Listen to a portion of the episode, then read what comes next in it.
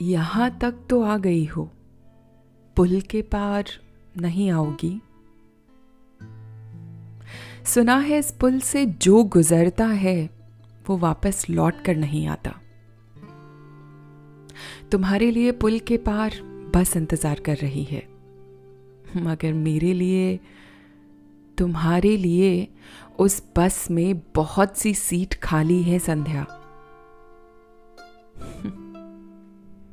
महेश, जो सच हो नहीं सकता, उसे कहकर तकलीफ़ और क्यों बढ़ाते हो? खैर, ये सब छोड़ो। ये बताओ, किसी दिन तुम्हारी बेहद याद आएगी तो क्या करूँगी?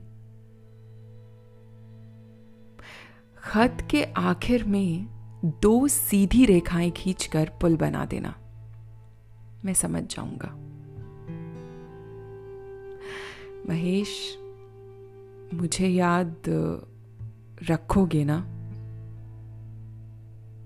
हर रोज याद करूँगा, ऐसा कह नहीं सकता। लेकिन जब भी करूँगा, तबीयत से करूँगा।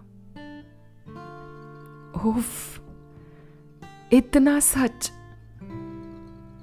पुल पार करके कहते तो शायद कड़वा ना लगता।